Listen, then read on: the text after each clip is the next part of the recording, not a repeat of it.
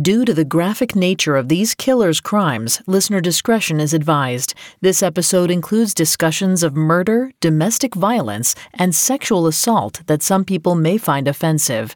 We advise extreme caution for children under thirteen.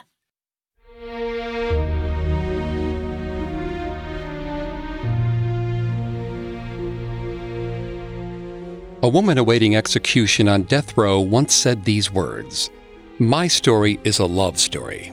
Those tortured with love can understand what I mean. In the history of the world, how many crimes have been attributed to love?" The answer to that question? Too many to count.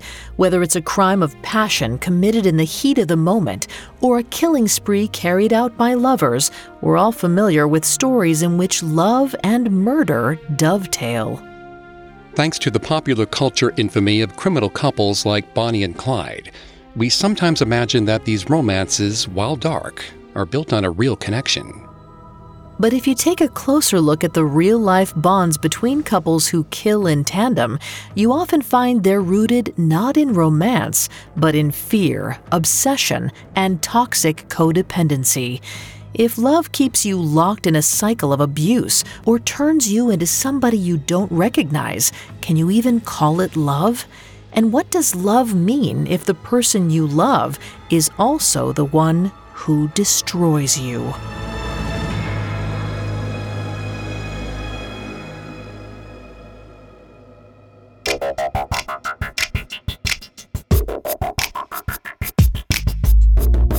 Hi, I'm Greg Polson. This is Serial Killers, a Spotify original from Parcast. This is the first episode of a four-part look at couples who kill.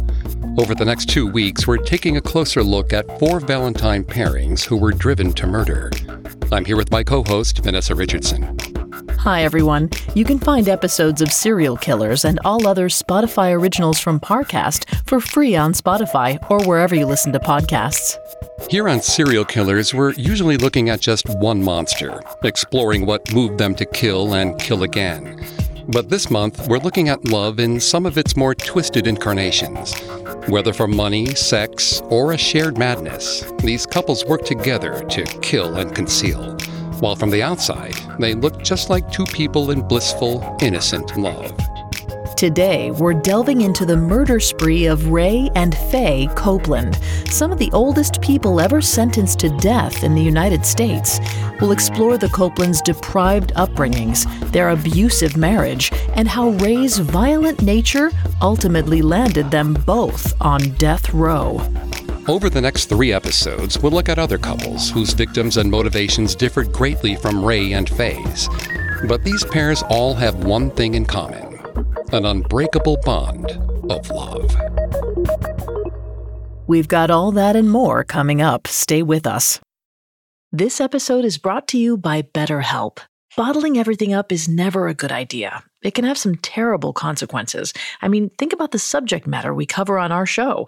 I wonder how much easier it would be if we normalized talking about negative feelings instead of lashing out when it all builds up. I recently had a session where I faced some things going on in my life I hadn't spoken to anyone about. And when I talked about it with my therapist, I realized how heavy it actually was. And I was able to see it in a different light, and it didn't feel as heavy anymore. When you need to talk, but you want a safe space for that conversation, I highly recommend BetterHelp. Even if you haven't experienced major trauma in your life, therapy is excellent for day-to-day positive coping skills and learning how to set boundaries. So if you want to give therapy a try, check out BetterHelp. It's entirely online, convenient, and flexible. It's also easy to get started. Just fill out a brief questionnaire to get matched with a licensed therapist. Get it off your chest with BetterHelp. Visit betterhelp.com slash serialkillers today to get ten percent off your first month. That's betterhelp, H E L P, dot com slash serialkillers. This episode is brought to you by Anytime Fitness. Forget dark alleys and cemeteries. For some, the gym is the scariest place of all, but it doesn't have to be. With a personalized plan and expert coaching, Anytime Fitness can help make the gym less frightening. Get more for your gym membership than machines. Get personalized support anytime, anywhere. Visit anytime fitness dot com to try it for free today. Terms, conditions, and restrictions apply. See website for details. Hear that? It's the sound of someone whacking the ground with a rake. Specifically, they're beating around the bush, which we've done enough of in this ad too, so let's get right to it. The new Moneymaker scratch-off from the Ohio Lottery doesn't beat around the bush. Moneymaker. Play the game and you could win money, up to two million dollars. With more than eighty-eight million dollars in prizes ranging from fifty dollars to five hundred dollars, Moneymaker cuts right to the cash. Lottery players are subject to Ohio laws and commission regulations. Play responsibly.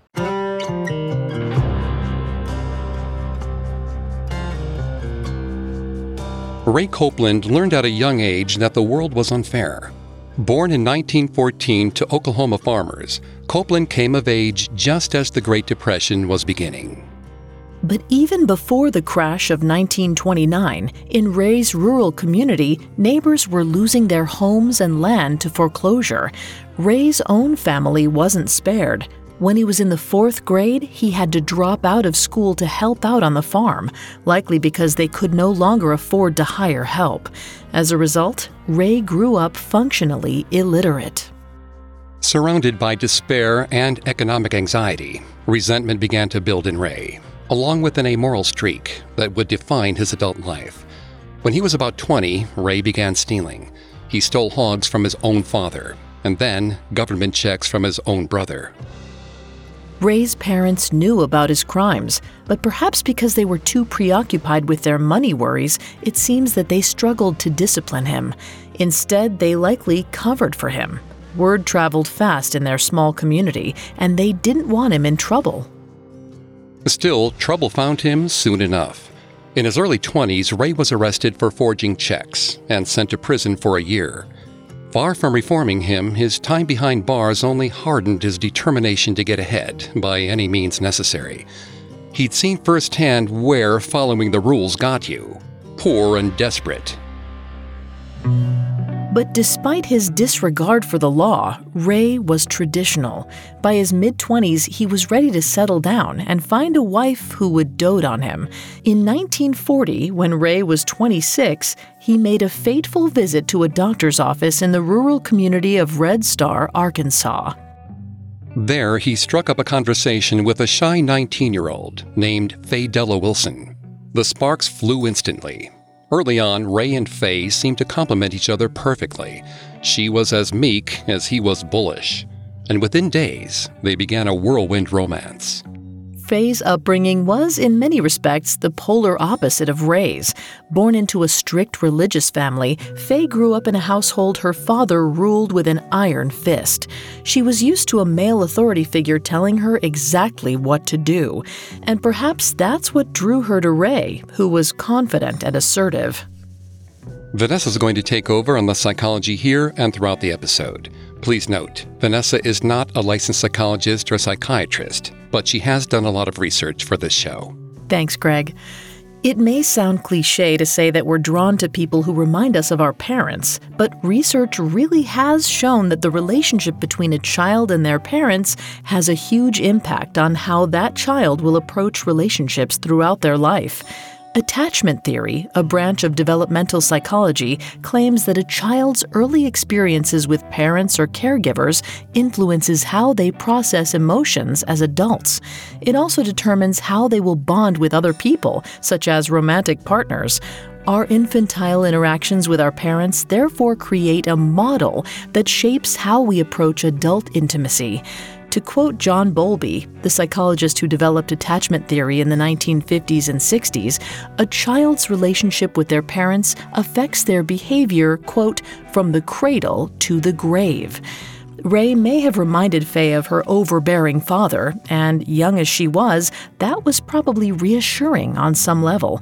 She knew how to live in harmony with this kind of man, or so she thought. It wasn't just Ray's domineering nature that appealed to Faye. She, too, grew up during the Great Depression, and economic anxiety ran deep in her. Ray spoke about money with confidence, as though he had plenty of it, and seemed like he would be a good provider. As far as Faye was concerned, Ray's word was gospel. Little did she know he was really a penniless con man putting on a practiced facade. Within months of their first meeting, Ray and Faye married. The couple had two sons, Everett and Billy Ray, and moved their young family to Fresno County, California, craving a fresh start in the Golden State. Ray and Faye had two more children in California, but becoming a father didn't soften Ray's rough edges, and soon his criminal impulses brought their life on the West Coast to an abrupt end. In the late nineteen forties, Ray was accused of stealing horses from a local farmer in Fresno. No charges were ever filed, but the allegation destroyed his reputation in the community. Then, soon after the birth of his fifth child, Ray moved his family back to Arkansas. Within a month of arriving, he was arrested for stealing cattle and sentenced to a year in jail. And so began a years-long period throughout the nineteen fifties in which Ray was constantly in and out of jail for livestock theft and check forgery. The family moved around a lot during this time, between Arkansas, Missouri, and Illinois. The most peaceful periods for the Copelands were during Ray's prison stints. When he was behind bars, Faye and the kids could breathe easy. But when he came home, things got ugly. It's not clear if Ray was violent and abusive from the beginning of his marriage to Faye, or whether his personality darkened over the years. But by the time the Copeland children were old enough to form memories, they were likely terrified of their father. When Ray's third son, Al, was a teen, Ray beat him with a pair of metal cow kickers, leaving him with lifelong back problems. Recalling his father's violence in an interview with Investigation Discovery, Al said, "Whenever Ray came home from prison, you had to be on your guard as far as what you said to him, how you said it, because if you said it wrong to him, you'd get physically abused." According to Al, what was even worse was watching his mother take the abuse. In the same interview, Al said that he and his siblings became accustomed to seeing Faye with bruises and black eyes, and knew what it meant. According to Al, Ray treated his wife a lot worse than trash. Despite the violence, it's not clear whether Faye ever considered leaving Ray. Given the relentless abuse she and her children experienced over the years, it's likely that the thought at least crossed her mind. But there are many reasons why leaving may not have felt like a viable option. Faye was a deeply religious woman, raised in a Christian fundamentalist family, where the patriarch's word was law. What's more, she believed that divorce was a sin. On a more practical level, she was also financially dependent on Ray, with five children to feed, and so Faye stayed with her husband, and life carried on. By the nineteen sixties, Ray had a new strategy for cattle rustling. Instead of simply stealing the cows, he bought them in a seemingly legitimate transaction. But since he lacked the funds to actually afford them, he used bad checks that promptly bounced. This scheme unraveled fast. In nineteen sixty-one, Ray was caught and sent back to jail. A few years later, he served another jail term for the same crime. By nineteen sixty-six, Ray had moved his family to Mooresville, Missouri, and bought a forty-acre farm. Hearing this, you might assume that the couple's finances had taken an upswing, but in fact, the purchase was a stretch, and the Copelands continued to live a hand-to-mouth existence, even as landowners. Ray and Faye both took odd jobs to make ends meet, him on other farms, her at a local motel, and sometimes they'd rent out parts of their farm for pasture. By this time, Ray and Faye's children had all left home and were no longer around to help out on the farm. This left Ray no choice but to hire employees to pick up the slack. But stretched financially as he was, he had to get creative about his recruitment methods. The precise dates get a little murky here, but at some point during the nineteen seventies, Ray started picking up hitchhikers. Rather than giving them the ride they wanted, he offered them work on his farm, which many accepted. He also sought out employees at a local homeless shelter, offering fifty dollars a day, plus free room and board. It was an offer not many desperate people could turn down. And so the Copeland's neighbors watched warily as disheveled drifters came and went from the farm over the years.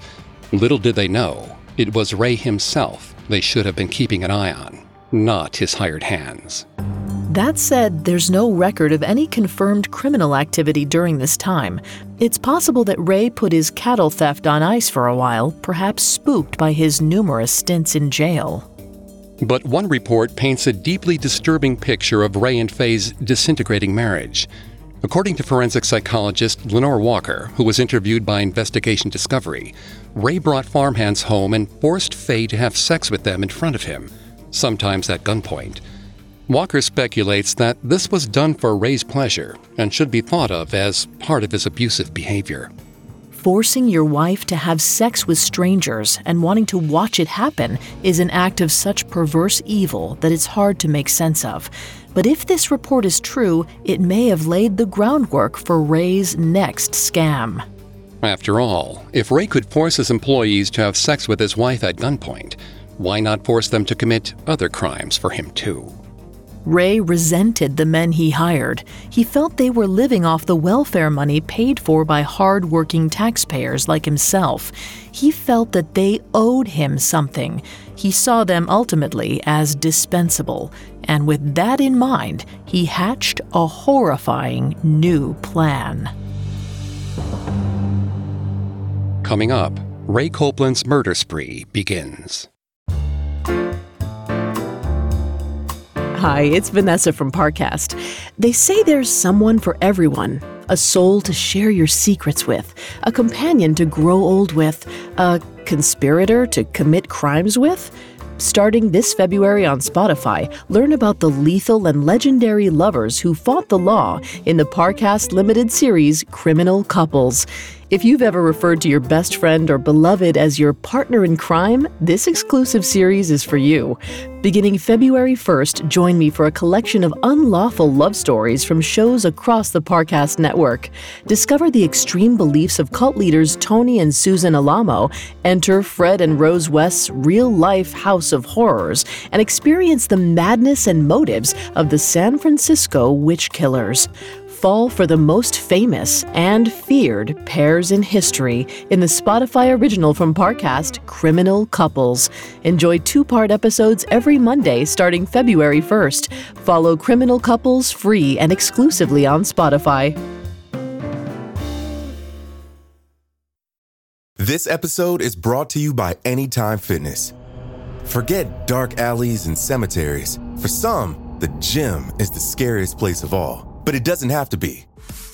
With a personalized plan and expert coaching, Anytime Fitness can help make the gym less frightening. Get more for your gym membership than machines. Get personalized support anytime, anywhere. Visit anytime fitness dot com to try it for free today. Terms, conditions, and restrictions apply. See website for details.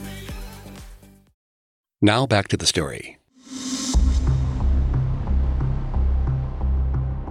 As the nineteen seventies drew to a close, Ray Copeland, now in his mid-sixties, was entering his golden years. Most Americans retire by this time, ready to relax, reap the rewards of their working years, and spend more time with their families. But Ray, a violent and cold man who terrorized his wife and children, had no interest in this kind of future. Even if he had, it wasn't an option. Having spent his entire adult life scraping together a living, Ray was in no position to retire. But he had come up with a new plan to get ahead. He'd been caught more than once using bad checks to buy cattle and had no desire to spend any more time behind bars. Instead, he figured, he could use his farmhands to do the dirty work for him. Ray had nothing but contempt for the drifters he hired. He saw them as lazy men who never bothered to pull themselves up by their bootstraps and resented having to pay them for their labor. But now, he'd found a way to make use of them. One of the first unwitting participants in Ray's new scheme was a man named Gerald Perkins. Based on Ray's pattern of behavior, it's likely that after hiring Gerald, Ray took him to the local bank and helped him to set up an account. Next, he drove Gerald out to a cattle auction and pointed out the cows he wanted to buy. He had Gerald make the purchases on his behalf, using the starter checks from his new bank account. Finally, Ray sold the cows on to another buyer, then ordered Gerald to leave town. The idea was that by the time the checks bounced, the cows and their buyer would both be long gone, leaving no paper trail back to Ray. But it didn't work out quite like Ray planned. Gerald eventually confessed the whole scheme to police. And so, back to jail Ray went. After he was released, he'd learned his lesson. It wasn't enough to get rid of the paper trail. He needed to get rid of every single piece of evidence, including the human being at the center of his plot. By now, murder might have seemed like an inevitable next step. Ray had always been violent and abusive with his family, and among his neighbors, he had a reputation as a suspicious weirdo. He was snappy and cold. All it took was a little desperation to push him over the edge into true evil. And by the nineteen eighties, Ray was desperate. That was when the Copelands' financial troubles spiraled out of control. Their son, Al, went to visit his parents in nineteen eighty-six, accompanied by one of his brothers. They knew that their parents were on the verge of bankruptcy, and they wanted to help, but Ray wouldn't hear of it. In fact, he was furious. She shouted at his sons, telling them to stay out of his business. nineteen eighty-six proved to be a critical year for seventy-two-year-old Ray. Records indicate that this was the year he finally put his murderous new cattle rustling scheme into action. Perhaps he'd been sitting on the plan for years, not quite daring to start. And perhaps the shame of his son's pity was what finally pushed him over the edge. Here's how Ray's new scheme worked. He hung around places where transients came for food and shelter. He'd talk a big game about money and job opportunities, waiting to see who bid. In September of nineteen eighty-six, Ray met a thirty-one-year-old man named Dennis Murphy. He offered Murphy money plus free room and board. In exchange, he said he expected help around the farm and, most importantly, help with purchasing cattle at auction. Ray's story may have been that he was hard of hearing and couldn't manage by himself in the loud, fast-paced environment of a rural auction. To a homeless man in desperate need of income and housing, this deal must have been a no-brainer. Once he had Murphy on board, Ray likely took him to a nearby town and had him open a new post office box and checking account. Ray would have fronted him the money for both. From there, the cattle scam began. Ray and Murphy traveled together to rural auctions all around the county, where Murphy bought cattle at Ray's direction using his starter checks. Ray sold the new cattle immediately afterward and pocketed the profit. He knew the checks would bounce, but it didn't matter. There was no way to trace Murphy's account back to Ray. Now all he needed to do was make sure Murphy couldn't rat him out. As Ray and Murphy returned to the farm on October seventeenth, Ray struck. He shot Murphy in the back of the head with a twenty-two caliber rifle, killing him instantly. Murphy crumpled to the ground, and Ray sprung into action. He dragged Murphy's body into the back of his truck and drove out to a neighboring farm where he sometimes did odd jobs. There, he fixed the corpse to a forty-pound concrete weight, then heaved both over the side of a well. He thought no one would find him there. Just a month later, in November of nineteen eighty-six, Ray carried out the plan again. He hired a new worker, Wayne Warner, and had him fraudulently purchase cattle at an auction. Once Warner served his purpose, Ray shot him in the back of the head and drove his body out to the same farm where he'd buried Murphy. He buried Warner's body in a shallow grave beneath bales of hay and drove back to his own farm where Faye was waiting for him. At this point, we have to wonder, did Ray put on a facade for his wife, pretending that Warner and Murphy had simply quit? Did she believe or play along with the lie, preferring to keep the peace rather than risk a fight? Or did Faye know exactly what was going on? The answer is unclear. Given that these men lived with the Copelands on their land, it's hard to believe that Faye was completely in the dark. At the very least, she would have noticed their disappearances. But since Ray made a point of hiring drifters with no close ties in the area, Faye probably wouldn't have found it strange if they moved on without saying goodbye.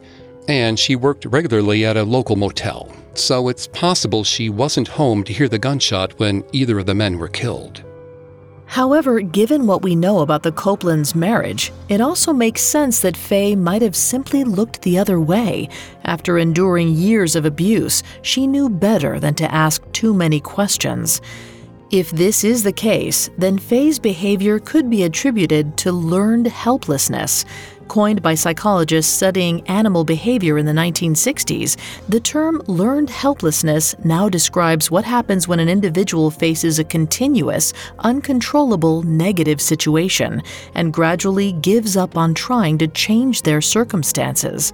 Research suggests that living within a cycle of abuse for sustained periods can lead to learned helplessness in the victim.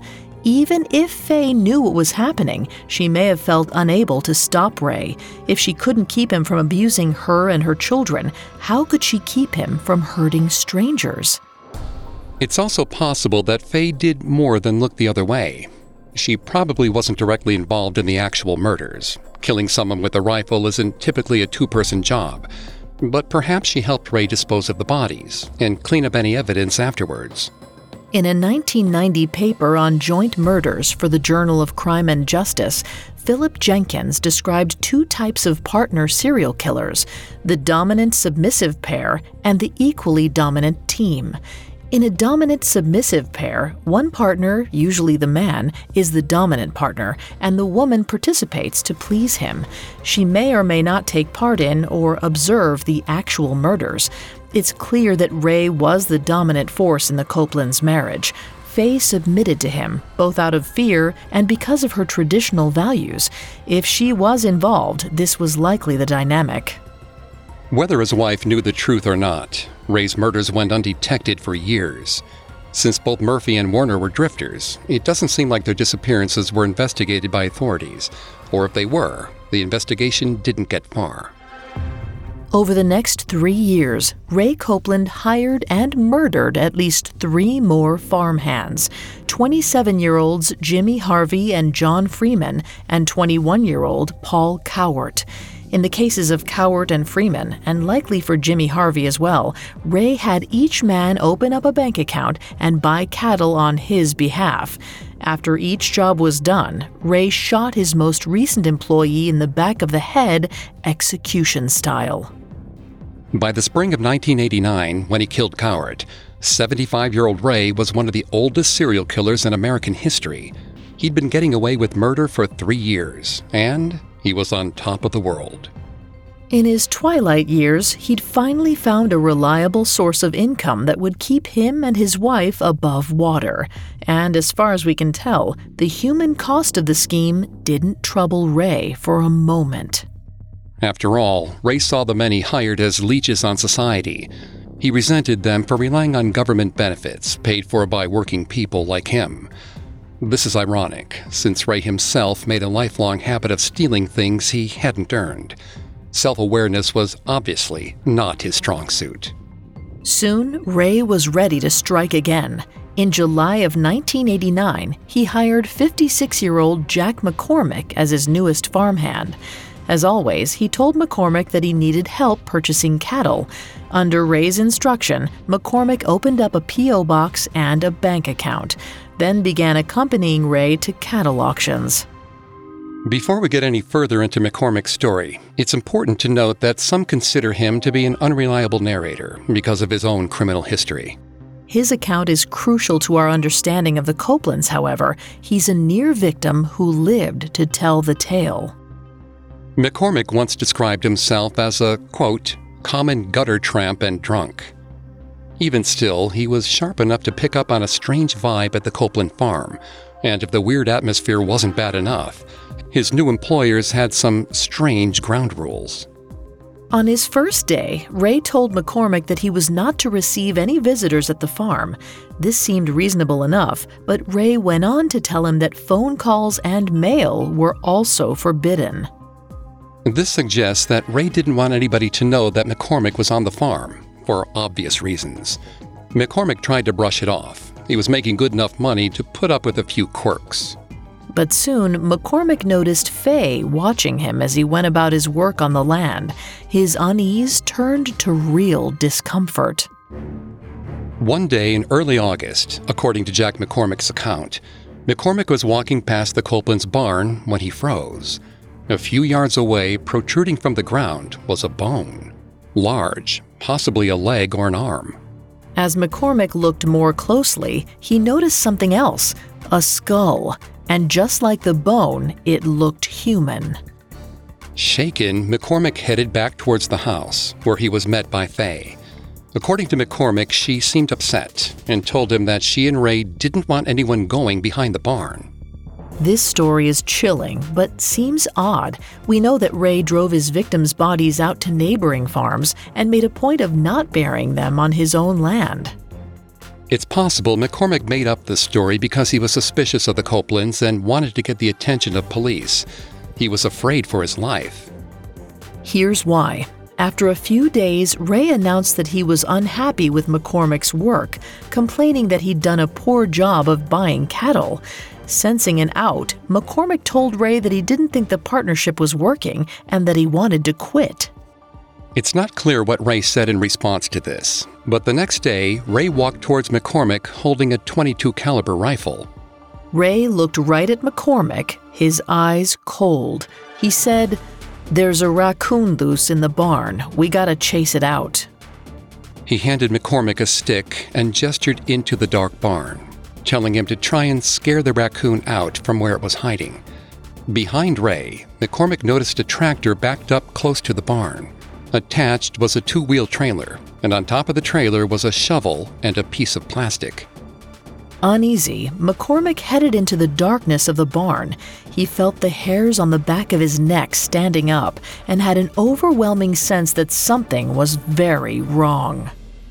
When he turned around, Ray was pointing the rifle right at him, with his finger on the trigger. It's not clear exactly how this tense moment ended, but it was the last straw for McCormick, who persuaded Ray to take him to the nearby town of Brookfield to close his bank account.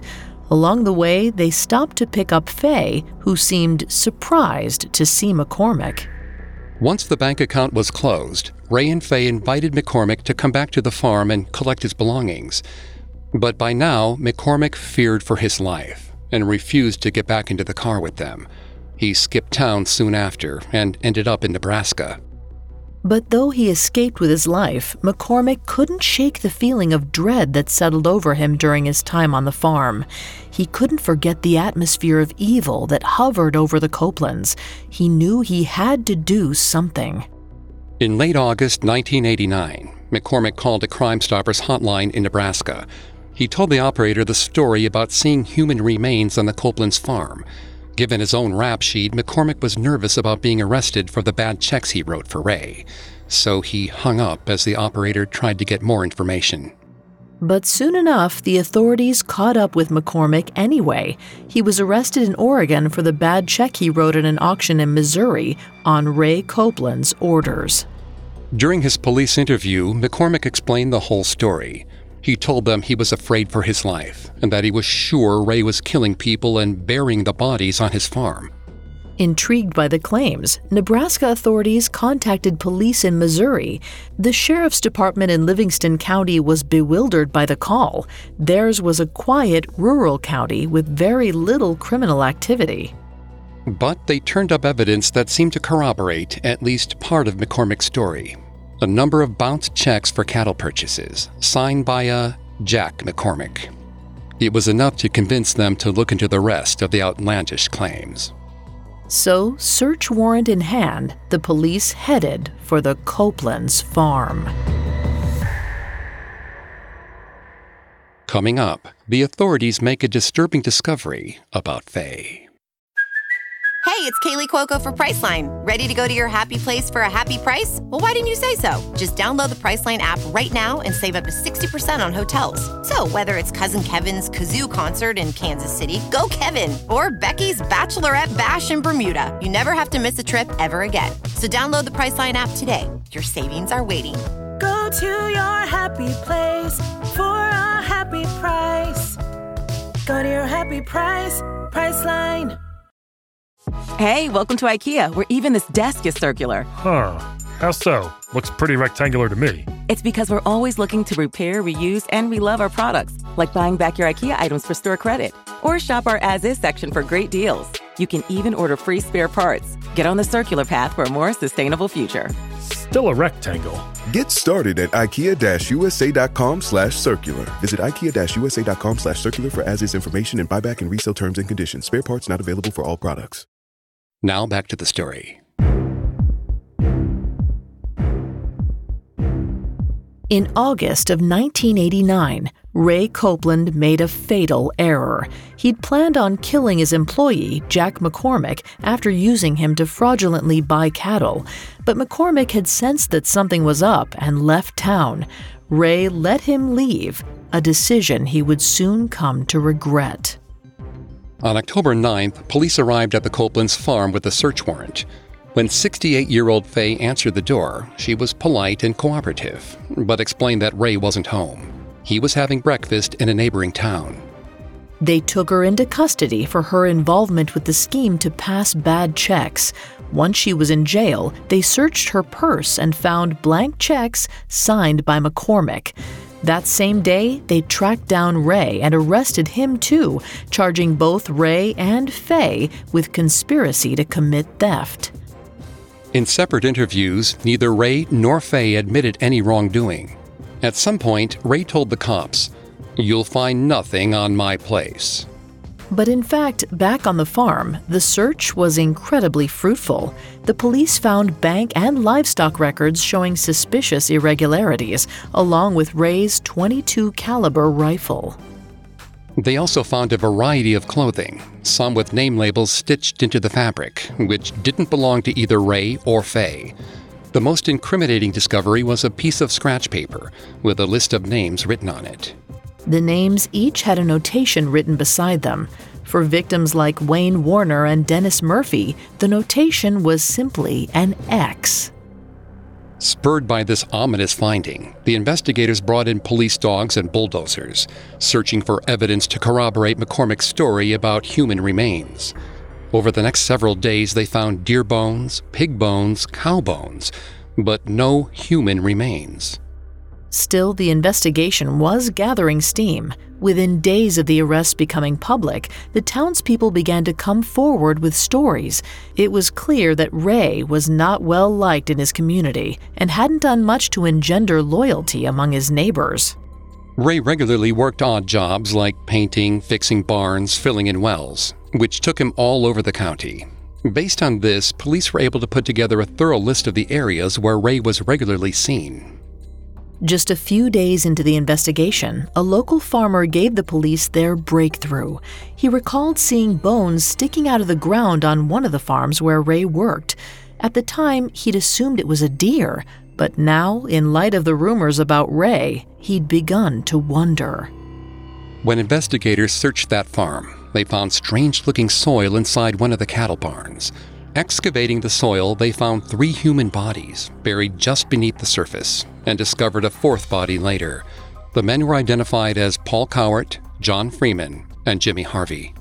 All three were shot with bullets from the rifle seized from the Copeland house. On another farm, police found the bodies of Wayne Warner and Dennis Murphy. One man had been buried and the other was found at the bottom of the well. By this stage, the evidence against Ray was damning. And soon, Faye was incriminated too. The list of names was sent away for handwriting analysis. When the results came back, they showed that the writing was Faye's. According to a popular rumor about the case, the police also found a disturbing piece of evidence that incriminated Faye, a handmade quilt fashioned out of the dead man's clothing. At this point, prosecutors were sure they had a killer couple on their hands. So, on December twenty-eighth, Ray and Faye were both charged with five counts of murder. Both denied everything. Faye insisted she knew nothing about Ray's crimes. It's not clear whether she ever offered an explanation for the quilt. But as to the note, she said that Ray asked her to write the list because he was functionally illiterate. He dictated it to her and she didn't ask questions. Not asking questions was a cornerstone of Ray and Faye's marriage, and it's crucial in trying to understand Faye's role in all of this. The Copeland's daughter, Betty Lou, recalled in a nineteen ninety news interview that Ray's authority was absolute. He told us exactly what to do and when to do it. There was no discussion. That was it. Faye knew her place. It's possible she either had no idea Ray was killing people, or that she did know, but was too afraid to do anything to stop him. Their son Al suspects his mom had some knowledge of Ray's scheme, but doesn't believe she was directly involved in harming any of the victims. This brings us back to the idea of Ray and Faye as a dominant-submissive pair, as defined by Philip Jenkins in nineteen ninety. Jenkins wrote that the submissive partner in these couples may later describe themselves as a reluctant participant or claim that they were brainwashed by the leader, particularly if they're facing legal charges. This is effectively what Faye's attorneys did. At her trial in November of nineteen ninety, Faye pleaded not guilty. Her defense team said that as a victim of abuse, Faye only went along with Ray's scheme out of fear. Specifically, they said she had battered woman syndrome. Battered woman syndrome, or battered person syndrome, isn't a condition listed in the D S M five, but it is recognized in the C D C's International Classification of Diseases. B W S is the term used to describe a pattern of signs and symptoms that are commonly found in women who have experienced long-lasting intimate partner violence or domestic violence. The criteria for B W S are similar to those for post-traumatic stress disorder, which according to the D S M five include intrusive memories, avoidant behaviors, and difficulty maintaining close relationships. But there are other symptoms unique to battered woman syndrome, which are important to think about here.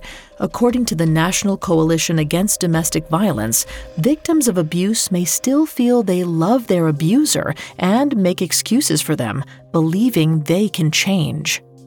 A case in point, Faye refused to testify about the abuse she suffered at her husband's hands, even though it was at the core of her defense.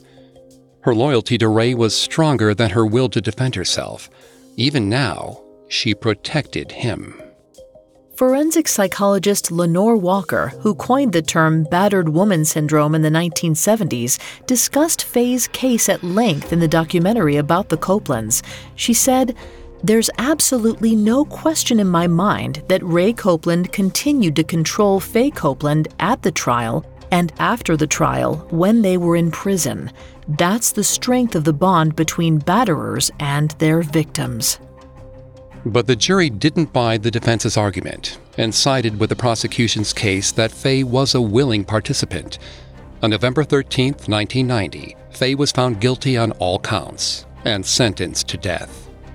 Tellingly, the loyalty Faye showed Ray at her trial was not returned.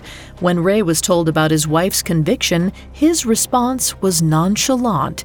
He reportedly said, "Well, it happens to some of them."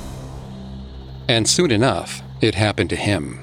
At his own trial in March nineteen ninety-one, Ray Copeland was also found guilty on all five charges and sentenced to death. But his punishment was never carried out. Two years after he was sentenced, Ray died from a stroke at the age of seventy-eight. And in death, his hold over Faye finally broke. With Ray in the ground, Faye became more willing to open up. Finally, she admitted to the abuse she'd suffered from him over the years. Though Ray's abusive control over Faye faded after his death, her love for him did not. In footage of Faye from some time after the trial, shown in the Investigation Discovery documentary, Faye said, "I only know what I was told. He's my husband. There will always be a love in my heart for him. What other people think, I don't care." In August of nineteen ninety-nine, Faye's death sentence was commuted to life in prison. She died four years later, at the age of eighty-two, at a nursing home where she was living on medical parole. We'll never know the full truth of their relationship or to what extent Faye is culpable for her husband's brutal killings. Is theirs a story of an abuser and his victim, or a murderer and his accomplice, or both? No matter what, it seems that despite everything, Faye's commitment to Ray endured to the end. Her love, or perhaps her loyalty and fear, consumed everything else, including her self-preservation instinct. And in the end, the relationship destroyed her.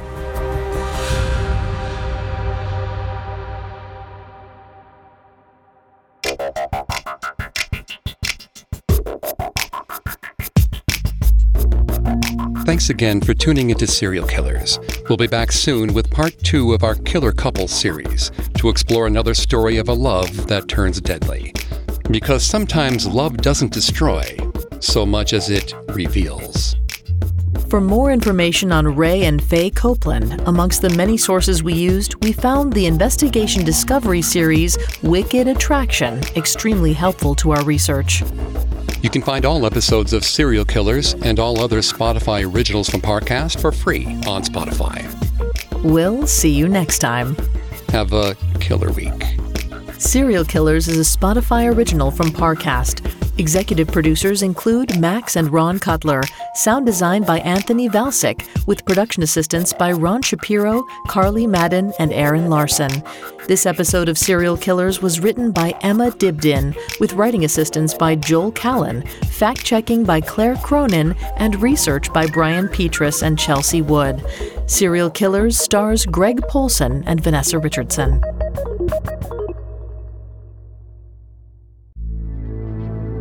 Hi, it's Vanessa again. Before you go, don't forget to check out the new Parcast limited series, Criminal Couples. From apocalyptic cult leaders to bank-robbing bandits to married mafiosos, these couples give new meaning to Till Death Do Us Part. Enjoy two-part episodes every Monday starting February first. Follow Criminal Couples free and exclusively on Spotify.